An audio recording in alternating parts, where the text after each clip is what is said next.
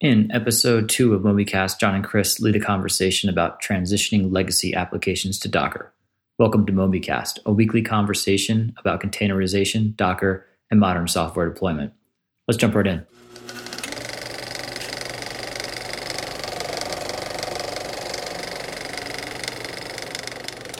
So here we are on our second MobyCast. This is pretty good. The first one was fun and a learning experience. And so the second one, we hope to learn even more and have even more fun. So in order to make it more fun, I decided that this week's topic is going to be comedy. So we have to be funny today. You ready for that, Chris and Rich? The pressure. Yes, just kidding. So what we're going to talk about is what goes on inside of an organization when you decide to make the switch to Docker who usually makes that decision, what what it's like when people make that decision. Um, you know, when it comes from the top down or the bottom up, and um, then what does the company and the team that that decide to do it? What did they go through? So I just wanted to start with a question for Chris, because um, Chris, you're the one of the three of us that was the first to say, "I'm going to give this this a try. I'm going to learn Docker." Um, so can you tell us about the company situation you were in or or if it was a personal project or or what got you into it and how did that go? Sure. So um, i had heard about docker you know in various circles and things that i read. I played around with it a little bit but hadn't really had the opportunity to to dive too deeply into it until i about three years ago um, two two three years ago joined a company and they had just started to um, transition to Docker specifically to run their Amazon web loads. And so, uh, one of my very first tasks, um, day one of starting there, was to um, start doing that, start Dockerizing um, all of the the services, all the microservices that we had running inside AWS. Um, so it was very much um, get thrown into the deep end of the pool um, ramp up very very quickly um, and figure out how to how to do this and what does it mean and and to start running into all these these brand new concepts and, and really different ways of thinking. So do you know who at that company um, you know what what their role is? Who was it that decided to make that decision in the first place? It sounded like it was already made before you joined them but do you know where it came about it was so um, again that particular at that point in t- at that point in time, I think we had about four services um, that were currently being deployed, and actually most of those were. I believe all of those were actually running. I'm trying to think back now. Um, I think all those were running, and um, they were Dockerized at that point. Um, I don't know um, you know when that decision was made by whom. It was a relatively recent decision because i actually joined that team when it was early on. So when i signed my employment agreement there was four developers on that team on the engineering team and by the time i left a year later uh, we were up to over 20 um, so uh, pretty small team and also um, not very experienced. So i, I believe it was it was um, pretty much ad hoc. We had a, um, a great um, engineering leader um, for that team that came from Amazon, um, uh, Microsoft as well. Uh, but I think Docker was was new to him as was was new to him as well. So I think they said um, it was again a, pretty much an ad hoc process where it was like, hey, we we we understand at a high level. There's some great features here for Docker. Um, let's go ahead and get our toes toes wet and and start playing around with it. Um, especially at that point in time, we we still weren't really running um, production. We weren't we, hadn't opened the doors, if you will, for for the ver- first version of the service. Um, so that experimentation phase was still um, kind of non non critical. So when I when I came on board, basically these these services were kind of hand tuned for Docker. Docker was installed by hand. Um, deploys were literally um, scripts to stop Docker, copy images, start Docker. I mean, it was it was really rudimentary. Um, and so uh, we took it from there. Interesting. So it does. You said that there was a strong engineering leader there that had come from Amazon and Microsoft. I mean, we don't know for sure. It sounds like, but it wouldn't be surprising if that was the person that said, no, "Let's try this out. Let's see if we can make good use of this." I suspect so. Um, yeah, it's just part of just overall just just good engineering practices. So uh, you know, we whether it be things like logging or monitoring or just deployment um, just kind of knowing that hey this is this is definitely a, a technology that warrants us a, a, you know a closer look and so let's start let's start using it. Right. It's so interesting to me because I'm just kind of wondering for a lot of companies how it makes its way in. Um, so the first time I heard about it was I went. It was probably three or four years ago. Um, I went to a Ruby on Rails meetup in San Diego. Their SD Ruby group, it's called. Everything, all the meetups in San Diego are called SD, and then the name of the topic because people are not that creative about their meetup names. See, we're on the comedy still. Um, the and the person that stood up and talked about Docker was a pretty young person, somebody you know early to mid twenties, and essentially trying to convince the group. And the group was you know ranging from I think I was mid thirties at the time, and the group ranged from probably mid forties to to several people that were just even still in college. So the this person, you know, had maybe a couple of years of software development experience professionally and stood up and, and said, Hey, I found this cool thing called Docker, and here's some tools that you can use to um, use Docker in your Ruby development environment. And it's great because, um, you know, all the benefits of Docker, but he was really focused on saying how it had changed his development processes. And he wasn't talking much about using it in production. And I think a lot of the sort of graybeards in the audience were kind of looking at it going, wow, that looks like a lot of overhead. Um, you know, you can't even get into your server to see what's going on without doing an extra level of of shelling. You know, you have to you have to create a a terminal um, to get into the Docker thing in order to see you know the logs and see what's going on, and and you also have to map these ports and um, do all this extra stuff that feels like a lot of work for for when we could just be typing you know Rails space s, and now we have we've got a server running on our machine.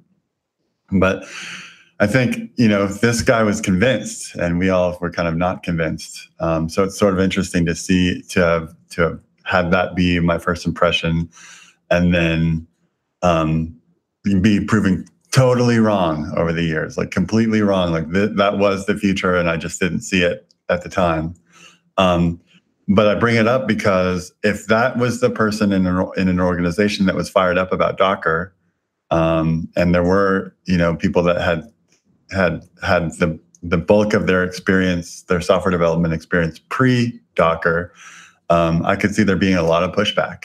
Absolutely, um, and I think this is kind of true across the board with with lots of new technologies. There's a lot of um, just people in general resistance to change, um, and uh, as much as we all kind of say we like to learn new things and and whatnot actually changing the way that we work um, and adopting these new te- technologies a lot of times there's there's a lot of resistance there right? Because it is different.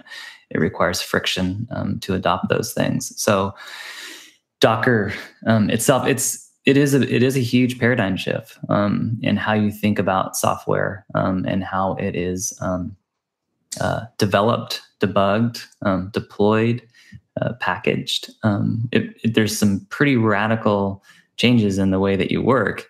Um, and there is going to be this this period of adoption where it just doesn't feel good. Um, it's it's uncomfortable, it's messy, it's frustrating. Um, but when you if you stick with it, um, you'll get over that, and you will come to see the um, uh, appreciate the the the features that you do get from that, the benefits that you do get from that, and it gets a lot easier too, right? As you start to really assimilate those concepts and those paradigm shifts, um, you become more comfortable with that. So I've I've kind of gone through this now with like three separate engineering teams, kind of introducing them to Docker, um, switching us over from from a non-Docker process to a Docker process, and it's been like the exact same adoption pattern each time, um, which is which has been very very interesting, but also kind of now comforting for me to know as well because I kind of I kind of know how the story I know how the movie ends. Right, right. So I do want to talk about what that pattern is, um, as, and maybe you can talk about it in terms of Kelsus and what what you saw when you introduced Docker to Kelsus. But before we get there, I still want to talk about this this idea of pushback a little bit because um, in fact, when you joined Kelsus, it was in January of 2017. Um, I think you got some pushback from me on Docker because I, I was still not convinced at the time. Do you remember any of any of our conversations about that? I, I do remember um, me, uh, you, you, and I talking, and uh, I believe that was like one of the first things that I noticed was like, oh man, we we gotta we gotta fix this. We gotta get on Docker. We have to start using ECS. Um, you know, this is this is we got some work here to do. And I and I do remember you um, kind of expressing some reservations, if you will, about that. It's like, whoa, wait a minute. Right. Why do we need to change? Things are working just fine. Um, what do, what do you mean Docker? Um, what do you mean ECS? What is what are you talking about? So, um, but I think you know again once you start like just kind of talking about okay, well let's talk about what it is, right? Like why would we do this? Like um, there's some really um, some great benefits to doing this, and let's talk about that stuff. Um, and you need to to to work through that. So there's and I think kind of what you're alluding to here too. Like there's there's a couple different levels of of buy-in that you have to get right like you have to get buy-in at the like the benefit level um, kind of at the business decision level like kind of really understanding like yeah this is this is the right thing to do from just a business efficiency um, operation standpoint and then you need to get the buy-in from the the people actually that were, you're going to change the way that they work right so the developers the engineers um, you have to get buy-in there so there's there's there's two levels of buy-in that you need to get Right. And I think one of the things that happened early on was that um, we were doing a deployment for some client, and uh, I had checked in early in the week and then checked in in the middle of the week and then checked in at the end of the week. And I was like, Are you serious? We're still deploying? Like, what? This should have taken a couple of hours. What, what are we doing? Um, so, what was happening during that time?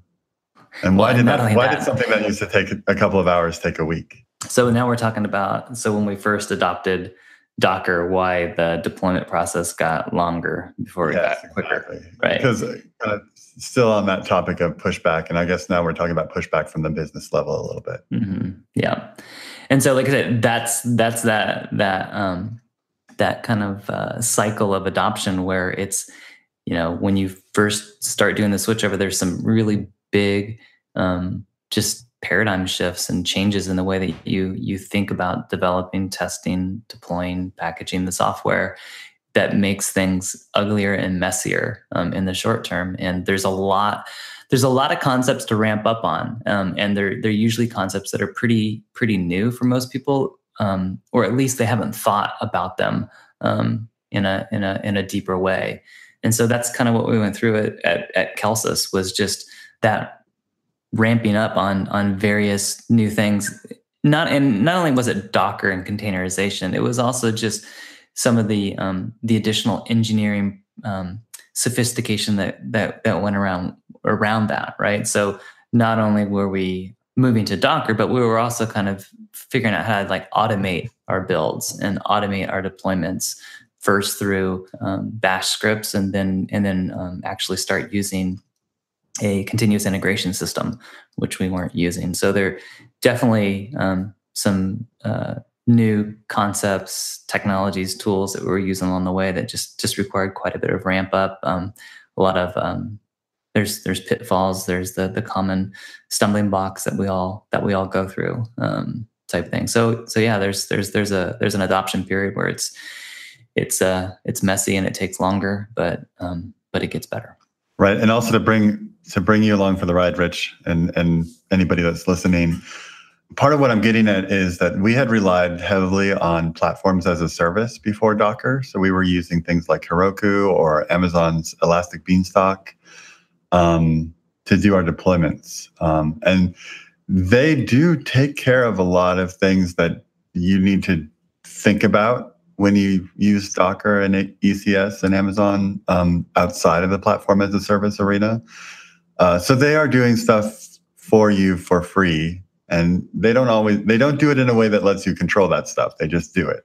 Um, you know, when you're working with a team that that doesn't have experience uh, building web applications at scale, um, and the web applications that you're building are sort of guaranteed to be to not need scale.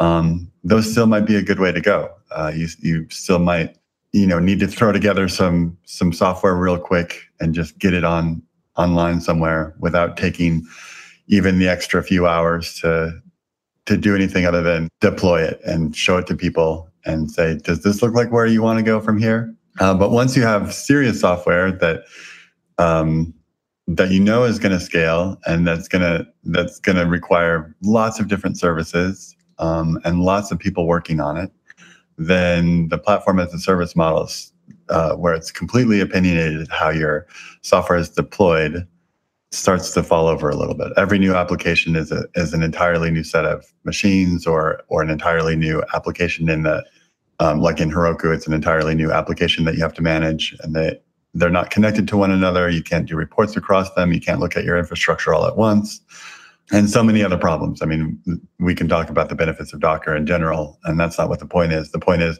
coming from that to Docker feels a little daunting, and it is. It's quite simply, it's more. There's more to it. There's more work you have to do, um, and I think I, as the person who was running Kelsus, was used to not having to do a lot of work to get a um, a piece of software in front of clients. But the reality was that sort of right at the same time that Chris joined Kelsus, um, our clients were needing more. They were actually needing more than just a, a quick almost toy application thrown up on a platform as a service. They were needing real applications with real operations and support and infrastructure um, that a lot of people worked on all together at once and had different deployment schedules, et cetera. Before we got into the pushback on Docker, Chris, you were you were about to talk about the pattern or the path that you've seen happen a few times. Do you want to talk about that a little bit? Sure, absolutely. Definitely the um, the first big issue that folks uh, run into with with Docker is just kind of this idea of like what does it mean to be running inside of a container and what are now the moving pieces as I'm as I'm developing things. So you kind of instantly right out of the gate, people end up running into the issue of okay, I'm I'm used to writing my code. I can um, run it. Um, I may have some support for hot reloading, and I'll bring up my editor, change some some lines of code, and expect that to be to be kind of instantly updated and just work. And that's one of the the first use case scenarios that like right out of the box just doesn't work for developers. Um, so hot reloading is definitely not something that um, is going to be um, straightforward you know right out of the box you can you can achieve achieve those kinds of setups but um, it takes you there are some uh, some setup that you have to do to to achieve that, and then also you have to realize like what it is that you're doing and and some of the the, the pros and cons of of doing that.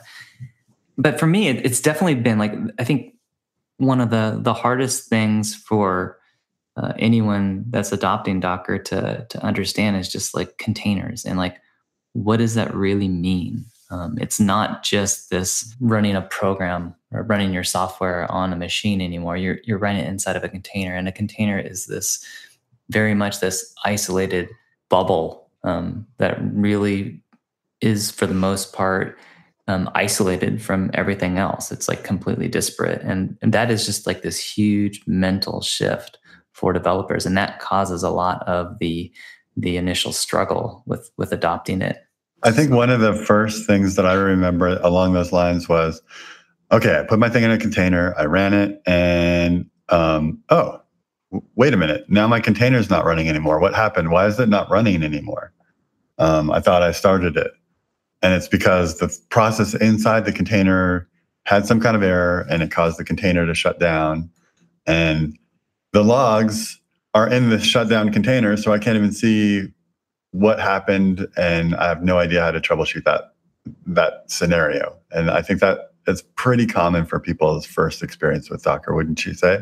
Absolutely. Because again it kind of boils back down to the fact that you are running inside this this container that's completely isolated from the rest of it. So unless you do something different in your setup to kind of like punch a hole into that um, barrier it's not going to happen. And so yeah you have you have something that goes wrong inside your code that's being that's running inside that container it um, has an exception. It it terminates and you know it's just that's it. There's and so you, you can you can get access to that stuff but you have to do some extra steps right? So it's like you have to go look and say okay what was the what was that container that was running? And that's a special flag um, when when kind of looking at docker processes containers um, and then from that, you have to say, okay, I got to go use this logs command in Docker. And, and then that will then allow me to see a little bit more on like what happened, um, what went to, to, to standard out, standard error um, inside that container to kind of understand, you know, why did my, what did my software fail? So, exactly. so you now, you're now in this, like this, this, it's like, so as a developer that's new to this is, that's like there's there's a lot of screaming um, and yelling and frustration, right? Because it's like, man, you've made my life a lot more difficult. Like, right. I can't believe like how crazy this is. But again, it's an adjustment, right? So it's it's something that's new. Um, and yeah, there's a bit more um, uh, uh, hoops you have to jump through there because of that barrier of the container. But you have to keep in mind that like that's one of the great things about Docker is that it does create that barrier for you. That's what enables all these benefits of Docker. So you you kind of have to um, take the good with the bad um, mm-hmm. and just learn to adjust, right? And to to to kind of um, there's many many strategies to to mitigate these these um, some of these these downsides and these these um, typical problem areas that developers have. And you can make your your process a lot smoother. And that's what happens right? A part of that that adoption period is that you start learning. It's like okay yeah like i can do my logs a little bit differently. Maybe i'll um you know uh, write them to the file system and, and allow that to be shared with with my host so now i actually can see what's going on inside the container without being inside the container and understanding how that works and and why that that might be okay um, for me to do. I want to put a placeholder on that for us to talk about that a little bit later. This the things that people learn when they're overcoming these sort of painful new boundaries. Um, but before we talk about that, I want to go on. Okay, so you talked about phase one was um, understanding containers. So then what happens after that? What's phase two, or or what's the next step in the evolution? Right. Um, and so I think you know the, they're not they're not necessarily like these really nice discrete phases right because that because mm-hmm. that that that what we're calling phase one that kind of like really mm-hmm. understanding and, and and grokking this idea of containers and that your software is running inside this protected box um, that really is not um, meant to be seen from the outside. Um, that is like the overall encompassing thing that you have to to to get over um, and just really really kind of get your head around that. And i kind of th- this is i don't know if uh, this is going back a little bit but um, there's a movie called the abyss by james cameron and in that movie um, some uh, undersea uh, i believe they're uh, oil well trigger uh, uh, drillers and um, but they have a uh, there's a Navy SEALs mission that comes along with them because um, the Navy SEALs have some secret top secret project thing that they they want to do as well. So they go down with them, and at one point in the movie, the, the Navy SEAL shows them this this new technology they have, where um, he takes the pet rat of one of the the oil drilling um, employees and gives him this this fluid um, for his he puts him in this this this container of fluid. And the guy is kind of freaking out because like this is his pet and his pet's going to drown. And the the rat is submerged in this fluid and you can see it it's just struggling. It's it's it's trying to to get free. It looks like it's suffocating um, but the navy seal guy is saying no no this is like a special fluid. It's actually highly oxygenated and the rat will be able to breathe it just has to stop resisting it and just let it happen normally. And so gradually there's less and less resistance from the rat um, until finally it's breathing normally. And so technologies like this that kind of that that that that scene always comes back to me. It kind of feels like this this this breathing fluid analogy where you know you kind of go through this. It's a very radically different way in thinking of things.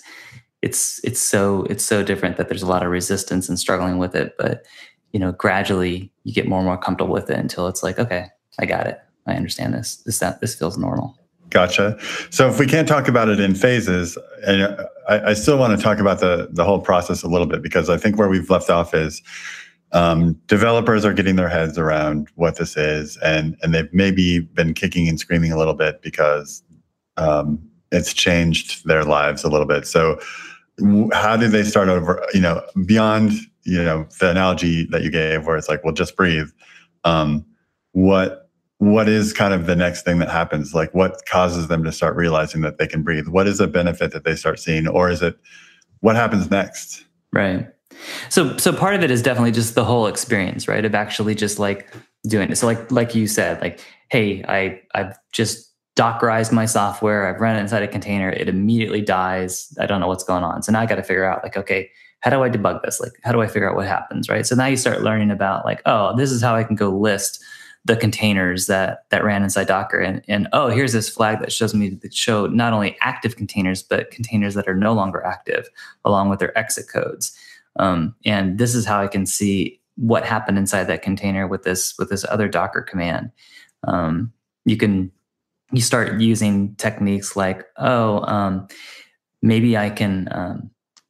Uh, I'm still having problems figuring out what's going on, so I'm gonna make it so that my container doesn't exit. Right, I'm gonna put like a sleep command um, in there that will keep that container running so it doesn't prematurely exit. And then, as you talked about before, you can now shell into your container as if it were just a whole nother machine, right? And so you can now SSH into your Docker container and now peek around inside the live container.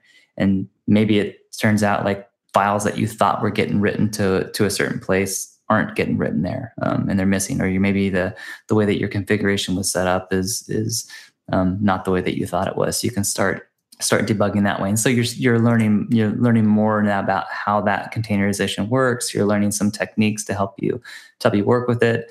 That leads to experimenting further and, and learning more about other various problems that you may be having like okay hot reloading like how can i how can i do that um, and so you know people will go and and do some some googling and some some looking at some blog articles and say okay I, I, now i understand like there's there's there's ways to to do this and so let me experiment with that um, so I, I think it's this it's this process that um, of just like getting in there rolling up your sleeves doing the work. And as you kind of run into these various stumbling blocks, you you get over each one of them individually um, until the stumbling blocks that you come across become fewer and fewer and fewer. Um, right. I think you're hitting on something that to me is one of the biggest benefits that I've seen from Kelsus switching to Docker. And it's the one that I tell other business people, especially business people that have that run software development teams or that have software de- development teams inside their businesses um, that I tell them about most um, because it's it's one thing to you know save on infrastructure costs and it's another thing to um, to believe that you know you can get some benefits like not having to shut down your application to um, to upgrade it things like that those are all great but uh, especially for companies that don't operate at massive scale i think this one thing it's just it's just mind blowing and it's bananas how good it is. And it's that up until now, and this may just be me and it may just be my bias, but I, I feel like I've seen that software developers end up in kind of two camps. And there's the camp that writes code that makes the application follow the business rules. And there's the camp that knows what's really going on inside that application, knows how to run it. And you know, back in the days of Java, it was those people that could debug a class path issue. In the days of Ruby and Rails, it was the people that could figure out how to get through some sort of um, gem compilation problem or some sort of dependency problem. They understood what was going on on the machine. And th- there was a kind of a divide between those two. Um, and I think more people fall into the first camp where um, you know, as long as everything goes well, they can write code that makes stuff happen on a screen that re- rea- reacts to what users are trying to do. Um, but then when things get difficult, they need to go find the senior person or the person that that's in that that latter camp that can actually know what's going on in the machine. And I would say that Docker forces the people that are in that that like I can only write code camp to deal with machines. Um, they can't get around it they there's no uh, let me just look at the logs and see what's what's wrong. Um, everything else is just me looking at this other screen and typing in the commands that it tells me to. Like they have to actually understand that ports are getting mapped, and they have to understand that a machine is starting and stopping when a process is running. Um, and they just have to, you know, like I said, they may have to shell into that um, for you know that container um, and and know more about it than they did before. And and the the thing is, if you can learn how to code and you can get good at that, there's nothing that prevents you from learning about how machines work and how your code runs on machines. It's just it's almost I think it happens almost out of a certain kind of laziness or lack of interest. Um, and Docker is like, nope, You don't get to be lazy anymore. You don't get to not be interested in this anymore. You have to learn this.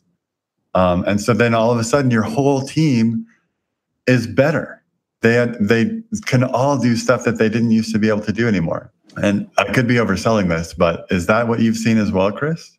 Yeah, absolutely. I mean, Docker contain con- containers in general. Um, you know, you're you're virtualizing the machine, right? So you you you have various of the subsystems that are being virtualized. So whether it be networking or um, uh, input, you know, uh, I/O devices, um, storage, mm-hmm. all these things come to the forefront now with Docker, right? Like before, like if you're just if you're just writing in a um, dynamic language um, such as like Python or JavaScript or whatnot, like there's no real necessity. Like you can get like as you were talking about, you, can get by with writing software, really not really understanding how a computer works.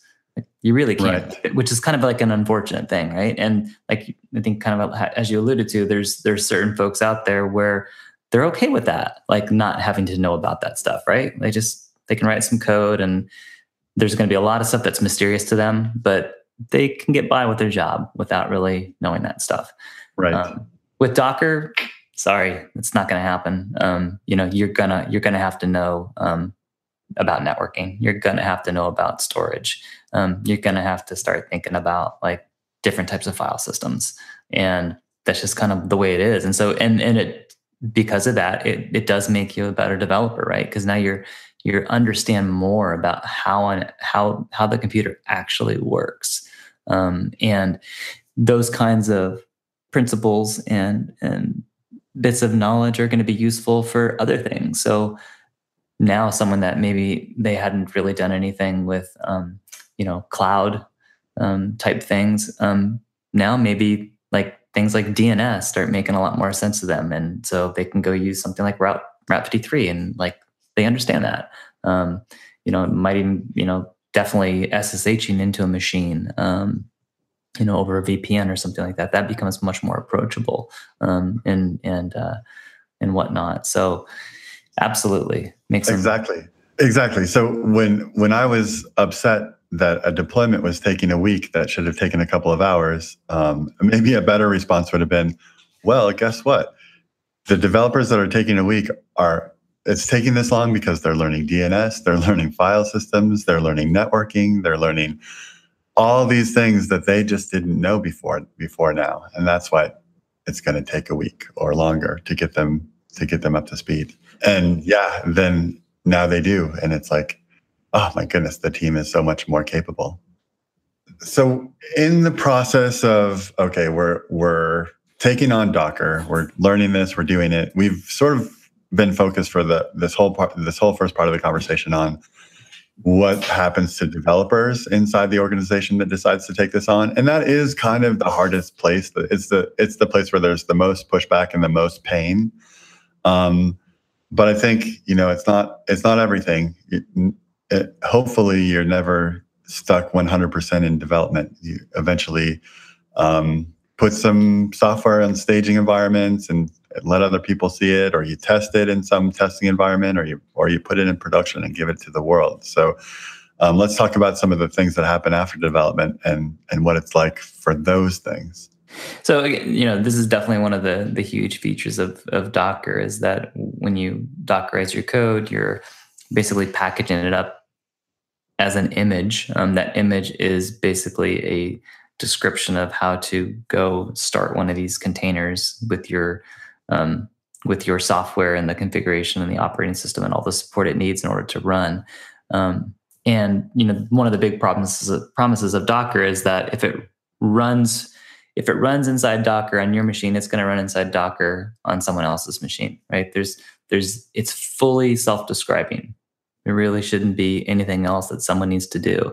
Um, so it, so having this this interoperability, this this ease of of um, passing these things around so that anyone can can come up to speed with it um, is a huge is a huge benefit. So even still, just working locally, just being able to have another developer, someone else on your team, to be able to sync up with your code, have that Docker image be built, and then run the code without really having to do anything um, is is is a pretty huge win. I know in the past I've been on teams where before Docker was around, it might take you two or three days to get your development environment up and running in order to you for you to actually run the run the software that you're that you're meant to be building. So you have to go install compilers and various libraries and um, sometimes device drivers, and you have to go get these dependencies and you have to have these credentials and um, there'll be a big long wiki post telling you how to do all this stuff. So with with Docker,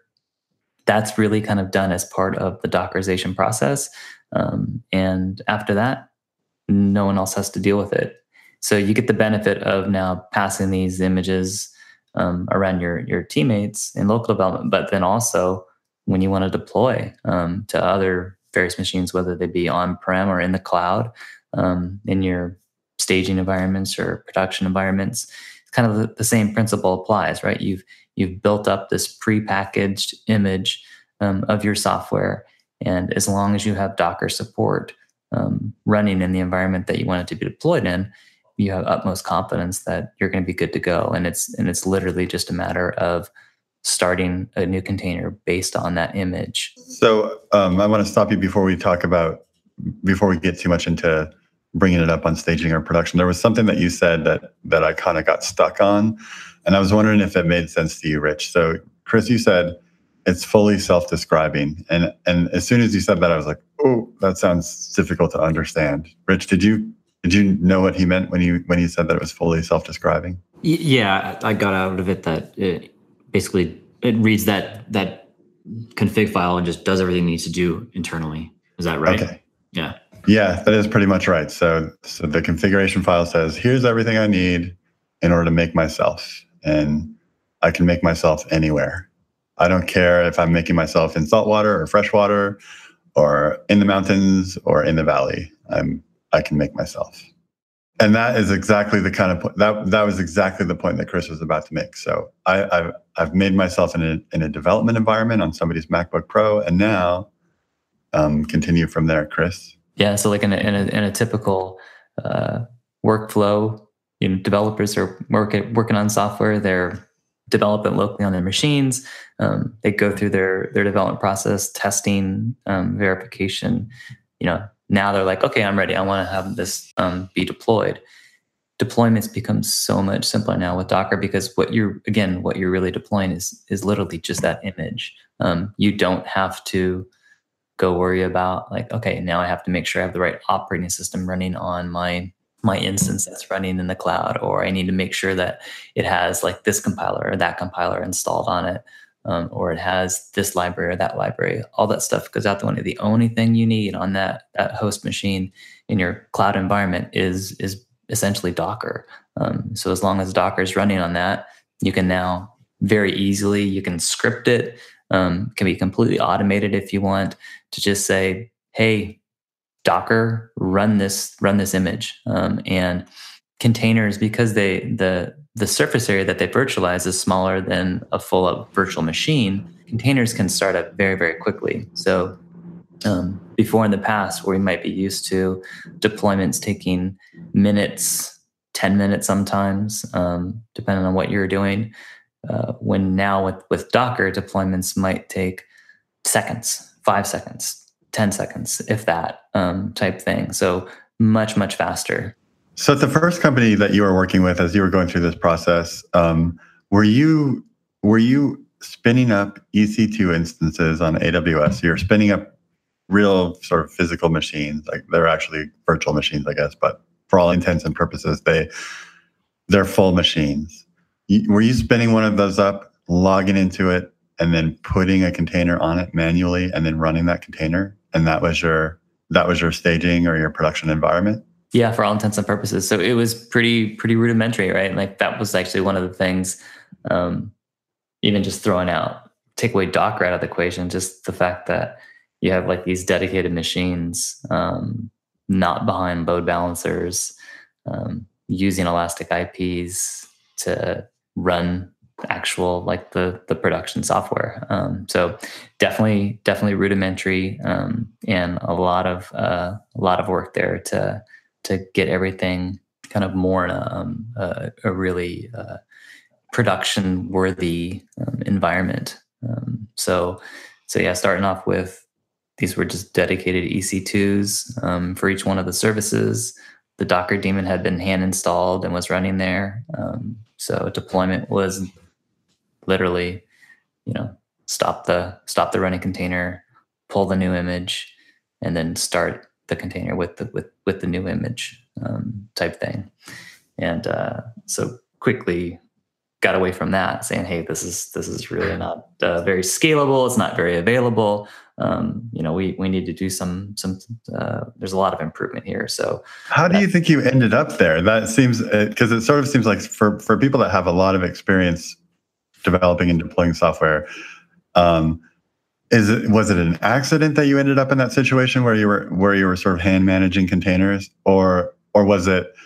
We know this is going to be painful for a little bit. We know this is not the right way to do it, but at least it's a step in the right direction towards eventual uh, automated container management. So it's it's the um it's the life cycle of adoption, and it's also just like where the technology was too, right? So this is you know that process was kind of like solidified in mid 2015, and at that time, you know, you ask ask for a count of hands, like who knows about Docker? Um, and you have 100 people in the room there's not going to be many people going to be raising their hands that even know mm-hmm. what docker is right? Let alone mm-hmm. like what it does and like why you would use it. Um, so this was still pretty early days um, you know for docker. The a lot of the tooling around it that we have that we enjoy today didn't exist back then. Um, so um, that that was part of the function. Um, same thing with with with like amazon. So amazon now has um, its orchestration environment for Docker called uh, EC2 Container Services (ECS), um, which is a great great system. Makes it really easy to to to run your Docker images across a, a fleet of, uh, of EC2 nodes. That um, you know, in mid 2015, um, it may not have existed, or if it did, it was just getting started, right? And it was sure. pretty pretty cumbersome. So there weren't a lot of great options, right? Um, so it so that that that's part of the reason for that. The other part of the reason, and like this is super natural um, uh, for so many companies, is that company was very early on, right? Like I said, it was a team of four developers, um, and you know it had recently done its, I believe it it had recently done its B round um, and was really starting to to ramp up. But it was early days, so it's a it's a small early stage startup um, with a small engineering team. Got to be like you know it's all about the MVP and prag- pragmatism and and getting stuff done. And so that kind of stuff gets rolled out in an incremental fashion, right? You're you build your your sophistication incrementally. It's not um, boiling the ocean from day one. Um, it's instead, you know, just making progress each day. And then as you get bigger and get more people on board, um, then you can start doing the things that you know you want to do. Sure. Okay, that makes sense.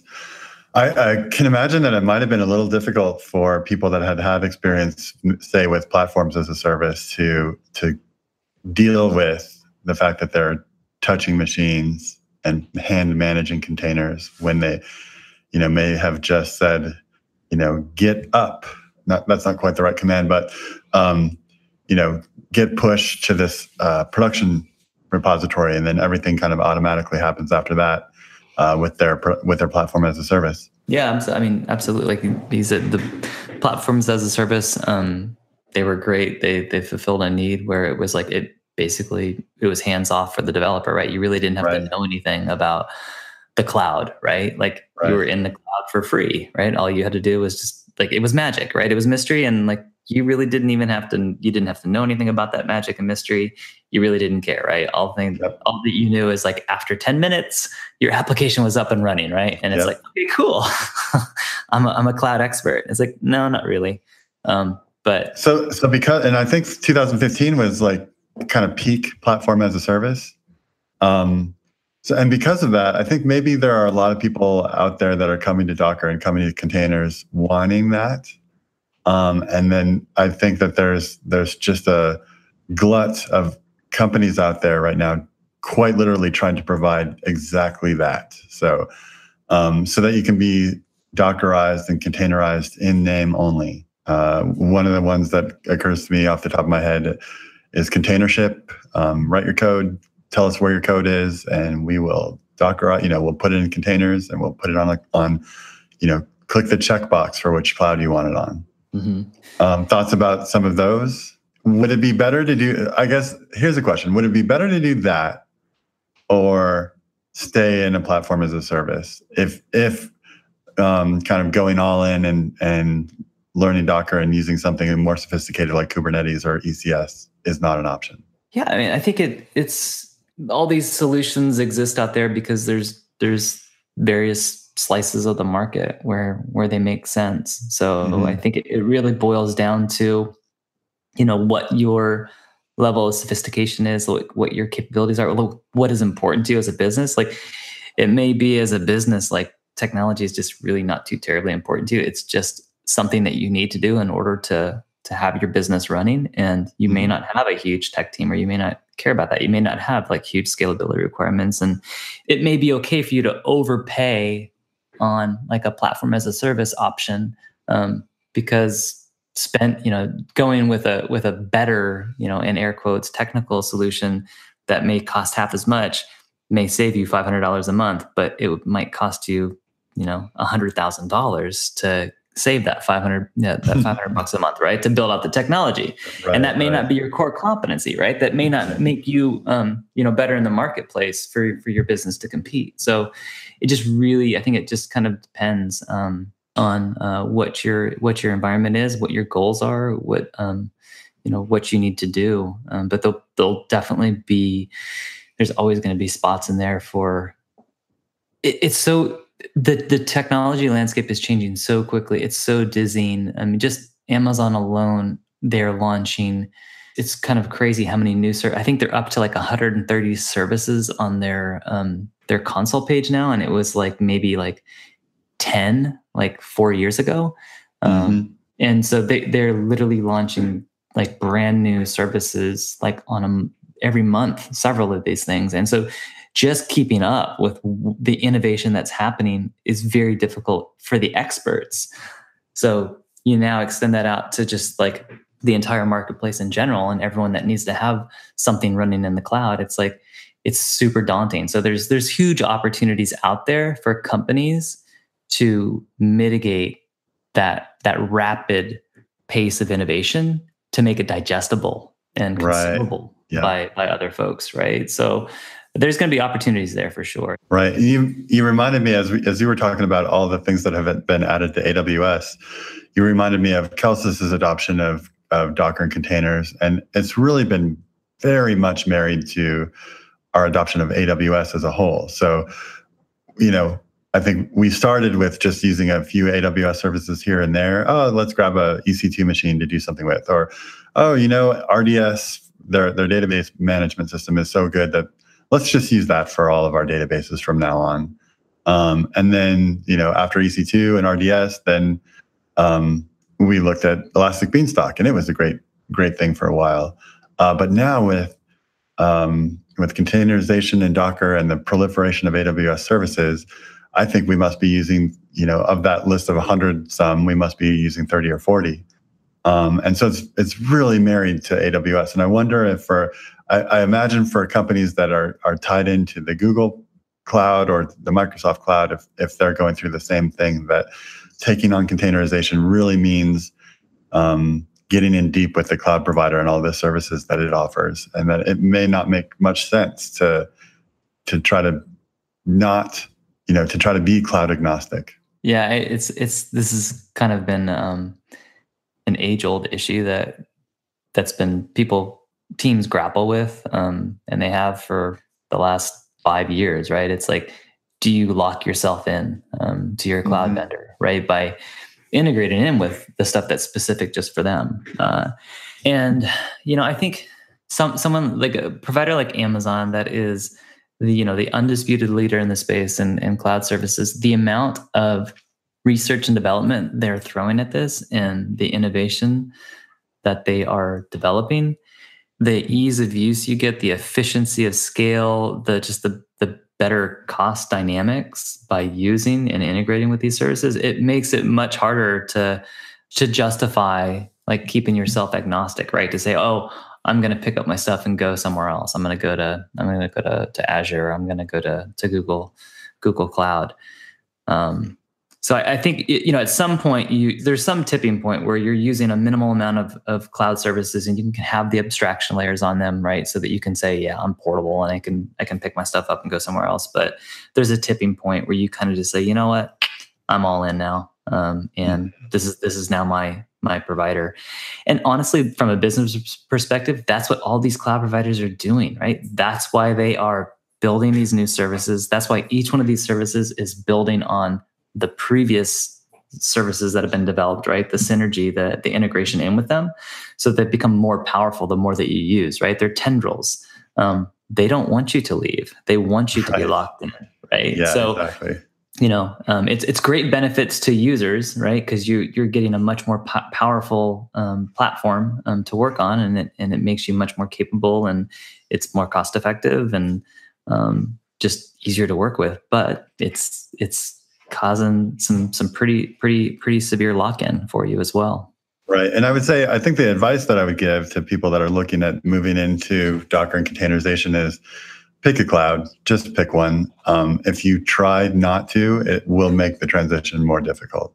Um, and then and once you do pick one uh, you'll find that it ha- that you'll be using more services within that cloud provider than than maybe you had before you decided to do Docker and containerization. So so it's a natural like unfortunately the decision to go with the cloud and the decision to go with Docker and containerization is going to push you over that tipping point and get you locked into whichever cloud you do pick.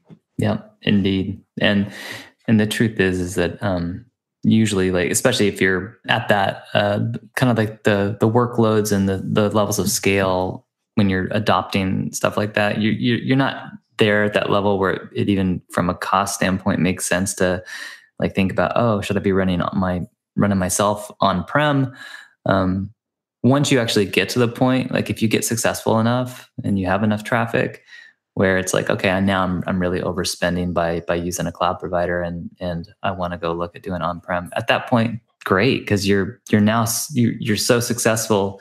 Um, you've obviously got um, a lot of resources, and you can now you can, you can go do that, right? You can go right. spend the the R and D to say, okay, now we're going to get off of this, and so instead of using ECS, we're going to go to Kubernetes, um, and that'll be our orchestrator, um, right. and we'll run it ourselves inside, you know, our own data center on bare metal. Um, right. But, but at that point, you're, you know, your if your bill's three hundred thousand dollars a month on Amazon, then like that's a good problem to have. Yes, yes, that's a, that can be our conclusion for today. So, so at the end of at the end of the Docker uh, containerization choice lifecycle lies a good problem where you're making three hundred thousand or you're spending three hundred thousand dollars a month on on your AWS system, and you decide to move it in on prem. But the bigger conclusion is is I think that it's as we've seen, it can be painful, but the pain, the pain is is the pain that associated with learning, and not necessarily pain that's just for the for pain's sake. Absolutely, and and I will say that the level of pain today to learn Docker is a lot less than the pain level of pain three years ago. it's so much easier today, right? So there, it's gotten so much more sophisticated. There's so much more tooling around it. There's so much more of an ecosystem and information, um, and it's so it's it's even easier to adopt it today. So even though there's still challenges and there's going to be that friction, it's a lot less so. Right on. Well, let's wrap it up. Um, thanks, Chris. Thanks, Rich. Thanks, guys. Yeah, thank you.